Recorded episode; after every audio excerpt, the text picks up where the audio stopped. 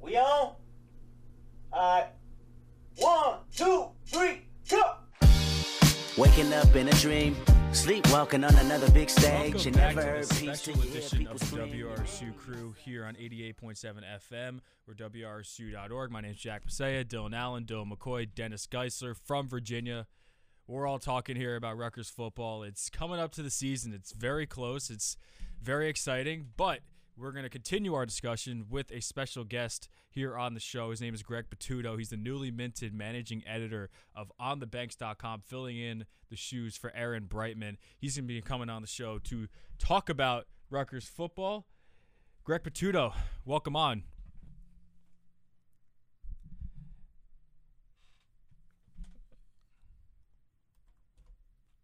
Greg, you got me? Yes, I'm here. Awesome, Greg. Thank you for coming on, and I appreciate it.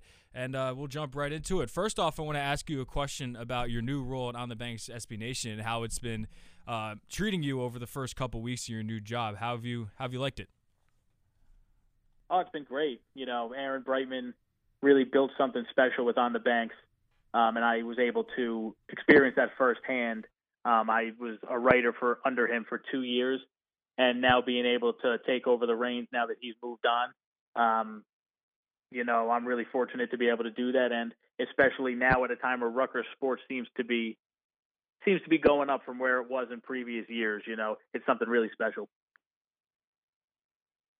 Yeah, absolutely, Greg. You know, we've been talking about Media Day. It's the first real news to come out of the Rutgers camp so far, and, you know, a lot of conversation about the quarterback room. So, you know, if you had to put your money on who starts game one, do you think it's Noah Vedral? Do you think it's Gavin Wimsatt? Or do you take the alternate route, think it's Evan Simon? I want to hear your thoughts on that.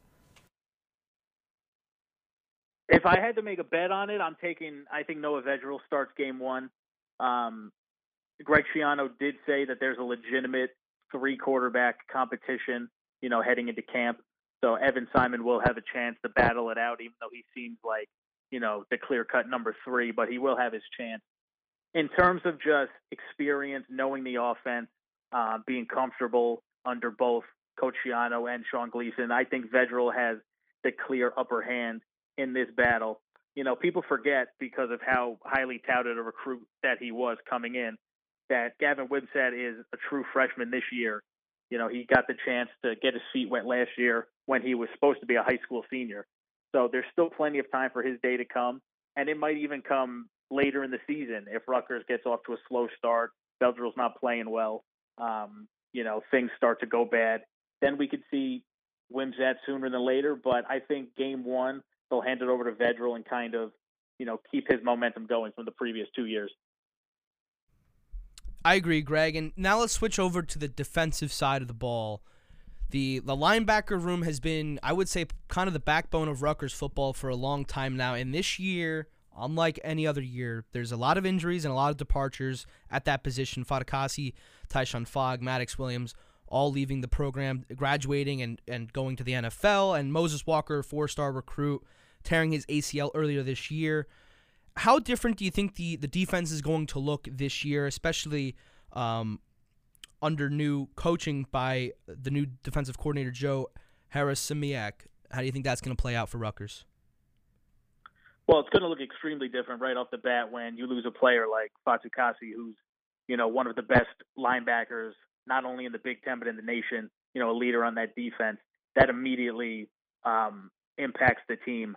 But the injuries haven't helped either, obviously. Muhammad Touré out for the season. You mentioned Moses Walker. There's going to be players that are going to have to step up. And the one that comes to mind immediately is Tyreem Powell. Schiano's talked at length about the player that he is and the role that he's going to be able to step into. New Jersey kid, and he's going to play a big role in replacing these linebackers. Also, I'm interested to see what Kyrie Banton does in his second year. You know, he didn't really get much of a chance, obviously, last year as a freshman. Again, another young kid, New Jersey prospect that was highly touted coming in. This year should see a little more of him and what he'll be able to contribute. But you're right, a strength of the team in previous years now goes to a bit of a weakness. So it's going to be interesting to see kind of the decisions that are made on that side of the ball. And Greg, staying at the linebacker position, there's an interesting story going on with linebacker Drew Singleton as he's trying to be reinstated by the NCAA and as he hopes to return for the 2022 season. You put out an article earlier today about Drew Singleton's situation. For people who may not know what's going on with Drew Singleton and the situation that's going on with him, maybe enlighten people on what's going on and maybe give your opinion on if you think he's going to be on the team this year. Yeah, Drew Singleton's situation was a bit of a unique one as to where he declared for the draft, signed an agent, went undrafted, and I'll get into specific reasons he might have been undrafted in a second, but went undrafted. Now he's trying to return to Rutgers for his final year. He has 1 year of eligibility left. He put in a petition to the NCAA, which was declined at first. That was expected. And now he's appealing that, and him and Rutgers, Greg Schiano, everybody's just waiting on that decision. And Schiano really went into great detail on why he believes he should be able to play this season. For those who don't know, he did declare after the season finale for the draft, and Rutgers was a late addition to the Gator Bowl on New Year's Eve. He decided to come back, play in that game on 8 days rest and 8 days preparation, which not many people do when they're trying to, you know, pursue a professional career. He suffered an injury in that game that hindered his progress, training, and preparing for the NFL, ended up going undrafted. So this is a very unique situation. Right now, there's no sense on what's going to happen. Greg Schiano is hopeful that he's able to return. That would be a huge addition to this linebacking group that's, you know, as weak as it's been in many years. So there's no really initial sense on if he'll be able to return, but they're going through the appeal process and kind of waiting, you know, for the NCAA to make a decision.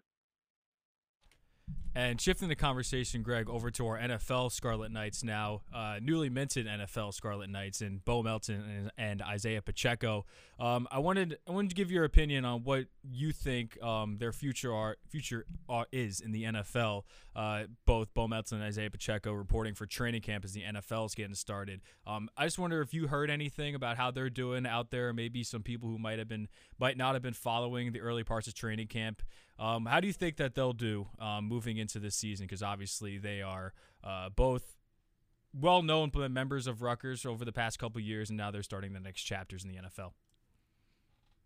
Well, the main thing we learned in the Combine, which all Rutgers fans know and anybody who watched Rutgers football, is that both are extremely fast. And that's the reason that NFL teams are taking a chance on them. I mean, it's clear to see that Isaiah Pacheco is in the better situation as far as franchise right now in the NFL, with Bo Melton being in Seattle, having just traded Russell Wilson, you know, so being a pass catcher in Seattle right now might not be the best place to be. But as everybody knows who has watched the Scarlet Knights, you put him in a game, he's a playmaker, he's fast, a bit undersized, but as a slot receiver on a team that's looking to rebuild, if Bo Melton's given a chance, you know, he could catch the ball and go. There's no inkling on what's going to happen with either player. Isaiah Pacheco, you know, he's behind a few guys in Kansas City. They kind of have their guys locked in right now as they continue to fight for AFC titles, Super Bowls, you know, all of that good stuff. But as far as ceilings, it's going to be soon that not only Rutgers fans know who these two players are if they're given a chance.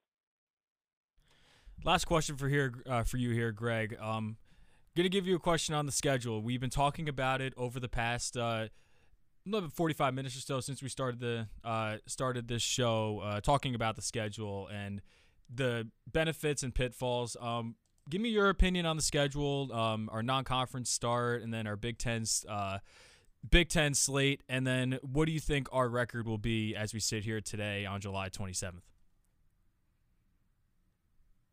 I did a record prediction when it first came out, and I believe I had them 5-7. And this is a very interesting year because it seems like the program under Schiano is kind of in the stage of playing for 6 wins, playing for a bowl game, you know, rather than, you know, years ago just trying to win a Big Ten game. They're kind of back in that sense of they feel like they could win 6 games and make a bowl. But there's a lot of back-and-forth games this year, a lot of swing games. And it begins in the opener with Boston College. That's a game that fans are They believe they can win. Some don't believe they can win. Some think they're going to go up there and get killed. And honestly, when I put together my prediction of the schedule, that was the major swing game, kind of getting them from 6-6 to down to 5-7. I did have them losing the opener, but after that, the non-conference schedule should be wins. And you know they're not going to beat, you know, the Ohio States, the Michigan States, the Michigans, the teams like that. But when you look at an Iowa this year, that's an upset spot with that game being played in Piscataway. Or you look at Indiana, another home game, that should be a win with the state of Indiana's program right now. And then obviously the season finale at Maryland, where Rutgers won 2 years ago. These are all swing games that could go back and forth that Rutgers has a chance to win. But as we know, they're not at the point yet where they can just roll their helmets out on the field and go win a game. You know, everything's going to be a battle for them. But this is an interesting schedule, and it sounds like a bit of a cop-out with not knowing anything yet about this team. But, I mean, week one at Boston College right now looks like the most important game on the schedule, in my opinion.